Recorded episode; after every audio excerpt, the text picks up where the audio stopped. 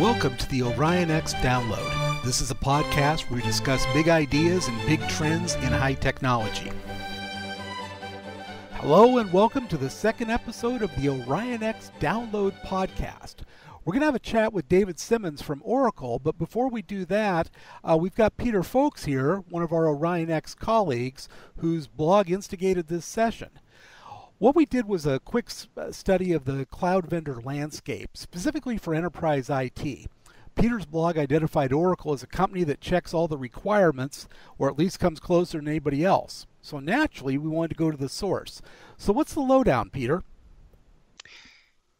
It's interesting. At a high level, enterprise I T has a total mix of non-negotiable requirements. And it came as quite a surprise to me, but Oracle actually comes closest to accommodating all of them, hmm. especially handling the legacy applications, which includes a significant mix of on-premises and off-premises solutions.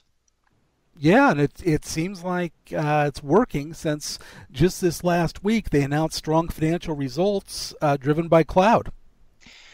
Absolutely. And, you know, what came as a surprise to me is that if you go back to two thousand eight, when Larry was potentially ridiculing cloud, and then I've looked at their quarterly financial reports since F Y two thousand ten, and Oracle is actually possibly the best proxy for enterprise I T adoption that's out there.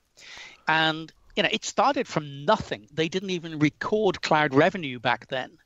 And now it's really coming on strong, and it's been the leading element in their quarterly reporting. So it's a complete shift in Oracle's business from being essentially a software company — this is before they even bought Sun, so they didn't have hardware — to now being a cloud vendor, and yet they're touching all of the critical elements of cloud.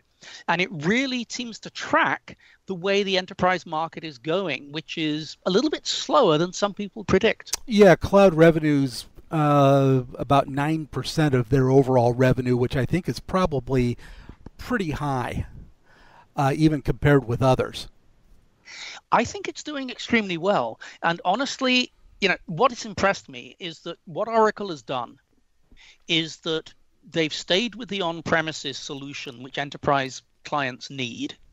They've offered even doing cloud on people's own data centers. They have offered stuff to do in uh, outsourced data centers.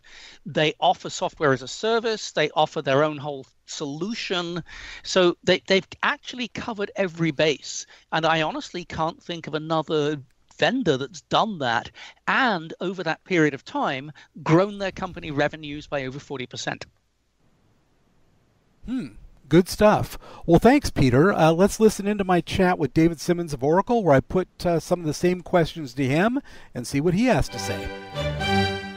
Uh, today our topic is clouds, and we're going to be talking um, with Dave Simmons from Oracle uh, and having a conversation about how uh, OrionX sees the market and how Oracle sees the cloud market. Uh, hey, David, how are you? Hey, I'm great, Dan. Thank you. Uh, thanks for being with us. Uh, why don't you tell the, the folks a little bit about yourself? Sure, Dan. Um, I work at Oracle Corporation, and um, I am in charge of all of the server marketing and our I A A S public cloud offering for Spark. Oh, okay. Okay, very cool. How long have you been doing that? Well, I've been with uh, Oracle for six years now. Okay. And before that, I was, at, I was at Sun Microsystems for almost twenty. I remember those guys. So you've basically stayed with the same organization, but the organization has changed on you. Absolutely. It's been a wild ride. I'll bet. Very nice. So let's jump right into this and take a look at um, the slide where we're showing uh, terminal mainframe, sort of the era of the mainframe, P Cs and client server coming in over the top of that, and then the, the modern era of, of smartphones with mobile and cloud. And if you, you take a look at this, it shows sort of the relationship between the system and the users. It was systems, I T shop, then users in the mainframe era. Semi-modern client server and P C era, dominated primarily by x eighty-six, but also Spark, Power, Alpha, MIPS, other processors in there. and you had systems that were based on those various chips, then going through I T, then going to users in terms of, of sort of the uh, relationship between the, the uh, groups. And then today's era, where you have x eighty-six, ARM, G P Us, Power, Spark, F P G As, A I chips, et cetera, et cetera, it's the chips that are going into the systems that are that are purpose-built for that, then going through, a, a lot of cases, service providers and then users. Does this all make sense to you, David? It, it does, and, and in some ways it seems the uh, the chips become, you know, less Uh, visible in terms of uh, their yes. importance, but in some cases they could be more important to the individual service providers in terms of the features they provide and the power and cooling efficiency, et cetera. And the software that they'll run. I mean, that was the big deal back in client server, is having a chip that had all the applications on them. Absolutely, absolutely. And that was a killer for many of those systems. Uh, one of the things that relates to Oracle that um, we wrote uh, early twenty seventeen was um, predicting that some of the dynamics that have happened in cloud are helping Oracle, and as we put it, show a strong hand and get close to Google and I B M in terms of the entire cloud game. Yeah, I think that's consistent with what, you know, our own leadership team has been saying about who our biggest competitors are in the market today. And, and you know, Larry Ellison has been clear, you know, Amazon is who we're gunning for, because uh, those big infrastructure providers are really where, you know, we see the, the, the game being played out, and where we have an opportunity to come in not only at the infrastructure layer, but at the middleware and at the application layer to be a leader. So, you know, I think you guys called it right back when you were looking at um, two thousand seventeen and what was next. But, you know, Amazon is a huge target. It's that's a huge behemoth for you guys to be taking on. What makes you think that you can can um, pull away some market share from them? Well, I think um, if you look at our total portfolio, and I believe we have a slide later on here, you know, we have not only the infrastructure layer that we build ourselves. You know, we build the chip, we have the operating system, we have the, the systems layer that, and the virtualization technology. Uh, it's our own I P, and we can, you know, optimize for uh, our infrastructure. But beyond that, with the database and the, the middleware layer and the application, we can integrate further and further up the stack and provide the customer more value. We can provide better optimizations, and I actually believe we can provide a more efficient cost structure hmm. for service delivery when we build our own microprocessor. We don't have to go buy it from a third party. Mm-hmm. Okay. Okay. Well, let's drill down a little bit deeper on the next slide into the customers. Um, for those people that are listening audio only, we have some columns here of small and startup, mid-size, and enterprise. And looking at small and startup, really when they're looking at the cloud, um, they have a product portfolio that may require some software development in the cloud. But otherwise, they don't use the cloud an awful lot to run their business. Probably some piece parts here and there, and they're more likely to use the cloud to sell. Um, and since they're starting from zero, really their only problems are technical in terms of utilizing the cloud. In fact, it's a pretty positive economic exercise for them to use clouds when they're starting up. Uh, the story changes a bit in mid-size, where still they're probably using some of some cloud, public cloud, for software development, but a growing use of cloud, uh, mostly software as a service to run the business, and a mix of applications. And they might switch to software as a service as opposed to rewrite the applications they have. And it all depends on whether it's their I P or not, as to whether it's a business problem that they're solving in the cloud or a technical problem that they're solving in the cloud. And when you get to enterprise, which are the customer sets that you guys know and love over at Oracle, it's very non-trivial, very large software development in most cases, a very large user of custom applications and software as a service when it fits. They can't rewrite their apps. They really need to integrate new apps and software as a service if they're going to use the cloud. and they're solving business problems with public clouds, but also control problems in some cases. How's all this uh, shake out to you? Yeah, this is consistent with what we're hearing from our customers. You know, they have uh, a lot of interest and, and, you know, corporate mandates to move to cloud, and there's a whole sort of ecosystem of cloud uh, ready applications that they're moving, maybe their C R M systems and, you mm-hmm. know, some of their other, um, you know, infrastructure uh, type of tools. But when it comes to their business critical applications, many of them, many of our customers that we speak to, don't have a clear path to the cloud. And the the problem is that they they they're running these business critical applications um, in, in their business, and they can't just sort of unplug and plug into a new cloud app. They've got no. you know critical data, critical business functions, and what they're really looking for is a bridge to the cloud. And this is where I think the Oracle value proposition is really exciting, because uh, now that we have this Spark Cloud available, we can get these business critical applications standardized on Spark, whether they're running, you know, A I X or H P U X today. You know, it's a pretty simple migration over to a Spark platform. Mm-hmm. And then they can do lift and shift. They can do dev tests. They can run hybrid in our Spark Cloud environment with their existing business critical apps. So I think for the enterprise, you know, we have a very exciting value proposition, and, um, you know, we're getting a lot of interest from some of our largest customers, and, you know, we believe this is going to be a trend that we're going to see. You know, you're going to see less on-premise purchases of some of our infrastructure, and we're going to see more and more um, adoption of our public cloud as we expand our service and more of our customers take advantage of the the capabilities we have. What are they citing, the large uh, enterprise customers, what are they citing as their main reason for moving to a public cloud? Because for, for mission-critical applications, that seems a little crazy to me. Yeah, well, I think I think the main thing, you know, the reason why, um, you know, it might seem crazy, and I, I'm going to, you know, try to fill in the words for you, is that there's a risk there's a risk element of moving your business critical apps to the cloud that Absolutely. They're afraid of. They don't want, right, they don't want to have their um, their systems go down that run their critical apps.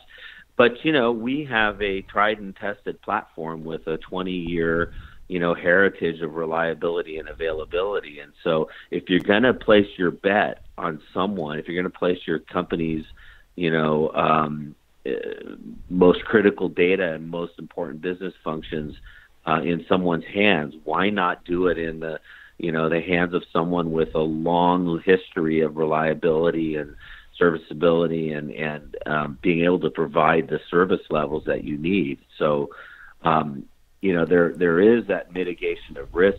You know, a lot of customers don't want to operate data centers, run and manage and pay for and, and patch and, you know, um, administer these large internal data centers for some of their business critical applications, when in fact they could buy it as a service from someone who's an expert mm-hmm. at running these systems, at running these applications, at keeping the infrastructure up and running. So there's a very attractive um sort of uh, R O I on mm-hmm. moving over to a hybrid or a, or a full cloud model uh, for these for these customers, especially if you look at the scale of some of the uh, the operations that we're looking at uh, supporting in, in our own data center, in our cloud public cloud. Well, and I, I guess that some of this is brought out on our next slide, where we're drilling down into the realities, the mindset, and the needs of enterprise customers.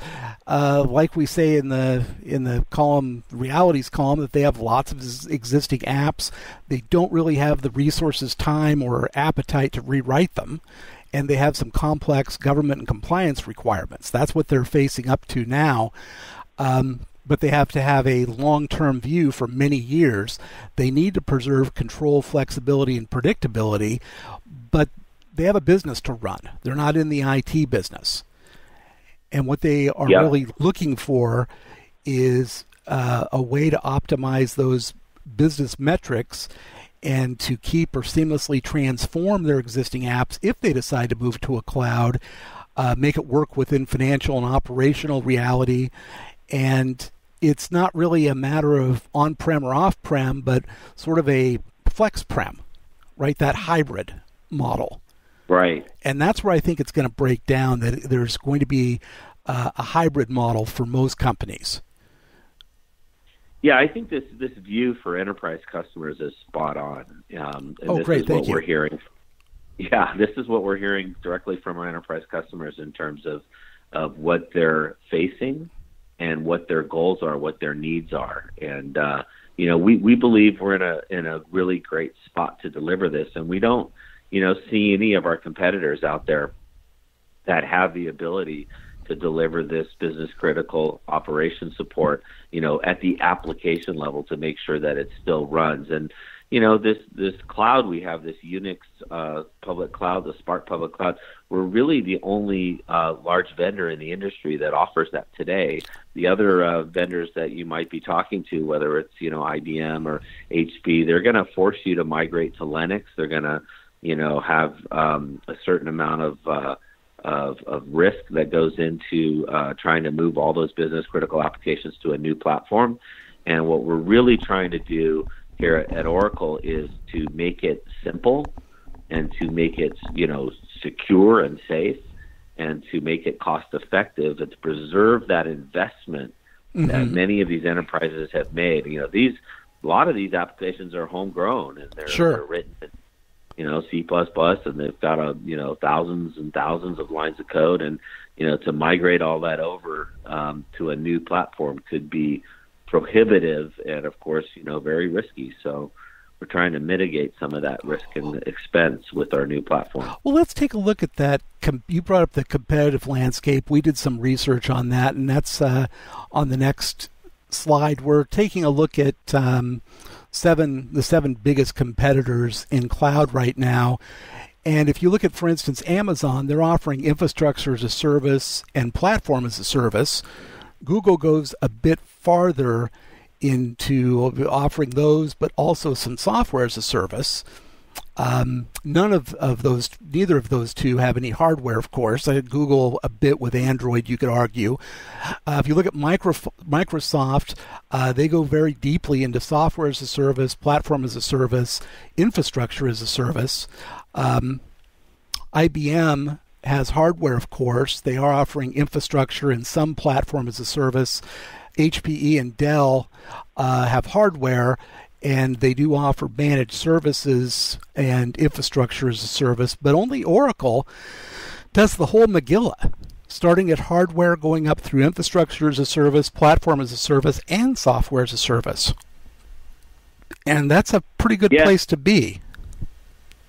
Yeah, this is a great slide. I, I love this one because it really does tell our story. You guys probably want to steal this slide, I would imagine. Yeah, I'm hoping we can borrow this. Yeah, no, this is this is perfect, and and it really does tell the story. You know, you've got the hardware vendors on one side, you've got the uh, the service providers on the other, and you've got Oracle right in the center uh, with the portfolio and the application space. Um, Uh, in addition to the infrastructure space, and it really does put us in a great spot. You know, our challenge is, is building out enough capacity and ramping, you know, as fast as we can so that we can sort of establish a, a large foothold in the market and, you know, really compete head-to-head with the, the other providers. I, I think we're um, in a great position against the other hardware vendors, and we're already seeing lots of uh, success in terms of taking market share against some of those those hardware vendors in terms of uh, of moving them over to the Oracle Cloud.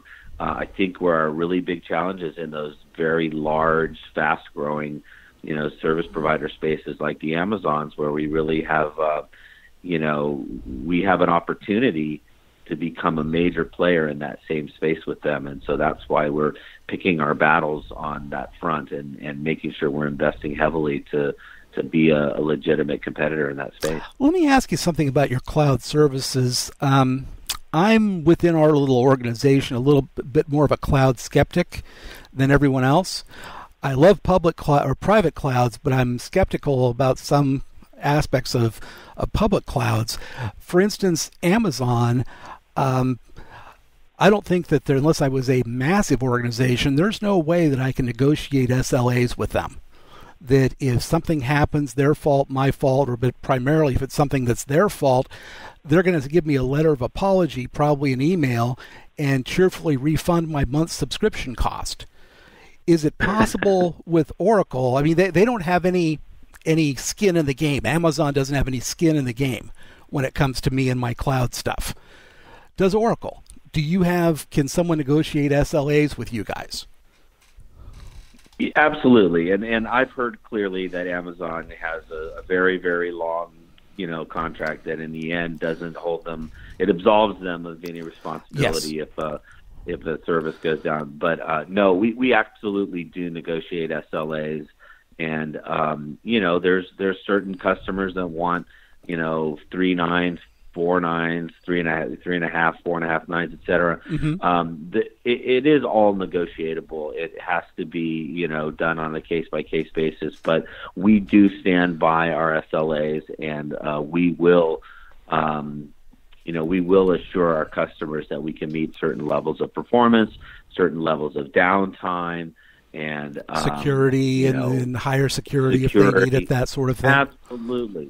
Absolutely, because we understand we are working with mission-critical, business-critical applications that you you can't just fly blind. There's no way you can go to a to a cloud service with your business-critical applications and not have some level of service agreed upon. See, that's what would scare me silly if you you know somebody suggesting that you do that with your mission-critical stuff and entrust it to a provider that's not making you any assurances.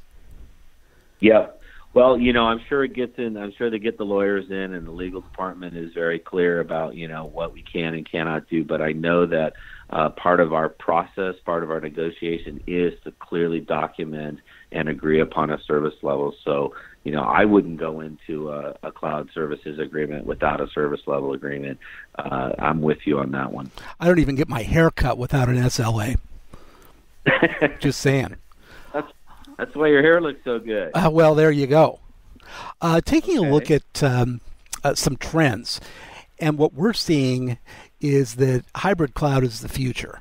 That you're still going to have on-prem, you're still going to have hosted private, but uh, hybrid cloud between private and public is the future.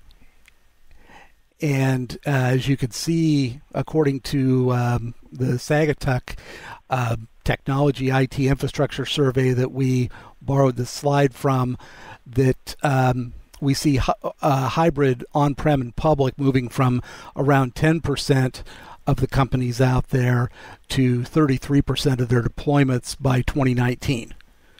And I think that makes a yeah. lot of sense. This does make a lot of sense, and I'll tell you one of the reasons. I mean, I really this is another slide I really love, and I'm probably going to borrow from you. Um, is is the fact that so many enterprises really are looking to have an on-prem and public cloud hybrid environment because of the need for Uh, moving dev tests back and forth, being mm-hmm. able to do your, your development uh, in a cloud environment, and then, you know, maybe having um, uh, concerns about security or compliance where you want to do production on premise, mm-hmm. uh, but you still want to take advantage of cloud service for your development and for your tests, or maybe for D R, maybe you need to, to have a disaster recovery. Um, that all makes a lot of sense to me. Yeah. Yeah, and and you know what's so great about the Oracle approach is that we have the same architecture for our on-premises systems as we do for our cloud systems, and we actually have a, a delivery model, a, an architecture called Cloud at Customer. Mm-hmm. And what we do is we take the Uh, we take the public cloud architecture, the same systems, the same rack configurations, the same software stack, and we will put it in at the customer site, and we will charge them to use that as a service. And so what they get is the benefit of a public cloud service, but on-premise in their country or their region. Behind their firewall. behind their firewall, so it's more secure. It's okay, I like that. Compli- compliance issues, yep. And and because we deliver the same architecture, it's very seamless in terms of moving data and moving applications and moving workloads well, from their pro- on-premise. They probably wouldn't know the difference. Well, it should be transparent. Yeah. It should be transparent. Given the, the systems management layers that we put in front of them, we try to give them a single pane of glass so that they can manage their resources, whether they're on-premise or public cloud, transparently. And really, that is the unique, one of the unique offerings of uh, Oracle versus our competitors, is that we give you these various consumption models. We give you the same hardware, software stack on-premise, in the cloud, or our cloud at customer, and so you have a very high level of confidence that things are going to interoperate seamlessly, and we're the only company that's doing that today. I kind of like that on-prem cloud, because I'm thinking that could cut a whole lot of management administration costs. Yeah, it's like it's like kind of like a, a managed, you know, on-site managed. Yeah, service, kind of a best of both worlds sort of thing. Right, but you get the same architecture that you would in the public cloud, and you get the same sort of, you know, metering and chargeback and the whole yeah. sort of uh, provisioning that you would of a cloud service on premise, and, and the whole sort of OpEx versus CapEx model. You can, uh, you know, clearly uh, pay for it and use it as though it was a, a off-premise cloud, public cloud service. Interesting. Very interesting. Well, this has been a great discussion. I think we were in violent agreement as to where the market is going. Yeah, absolutely. I think uh, Orion's done a great job of uh, of mapping out here where, especially the enterprises are. I mean, we're not we're not talking about every small, medium business. No, no. You know, coming to our Spark public cloud, but we are looking at many, many of our enterprise customers that are in a prime position right now with business critical applications on premise, looking to move into the cloud, and if we can provide them a seamless way to get to that cloud, you know, they see the value, and we're excited to have them. Well, excellent. Well, good luck with that, and thank you for being uh, the guest on our second show ever. Really appreciate it. All right. Well, thank you, Dan. I appreciate it, and uh, I hope we get to do this again. We'll talk soon. Thanks a lot. And thank you, everyone out there, for listening. This has been The Download with OrionX, or as we call it, the OrionX Download. Thanks again for listening, and we'll talk to you next time.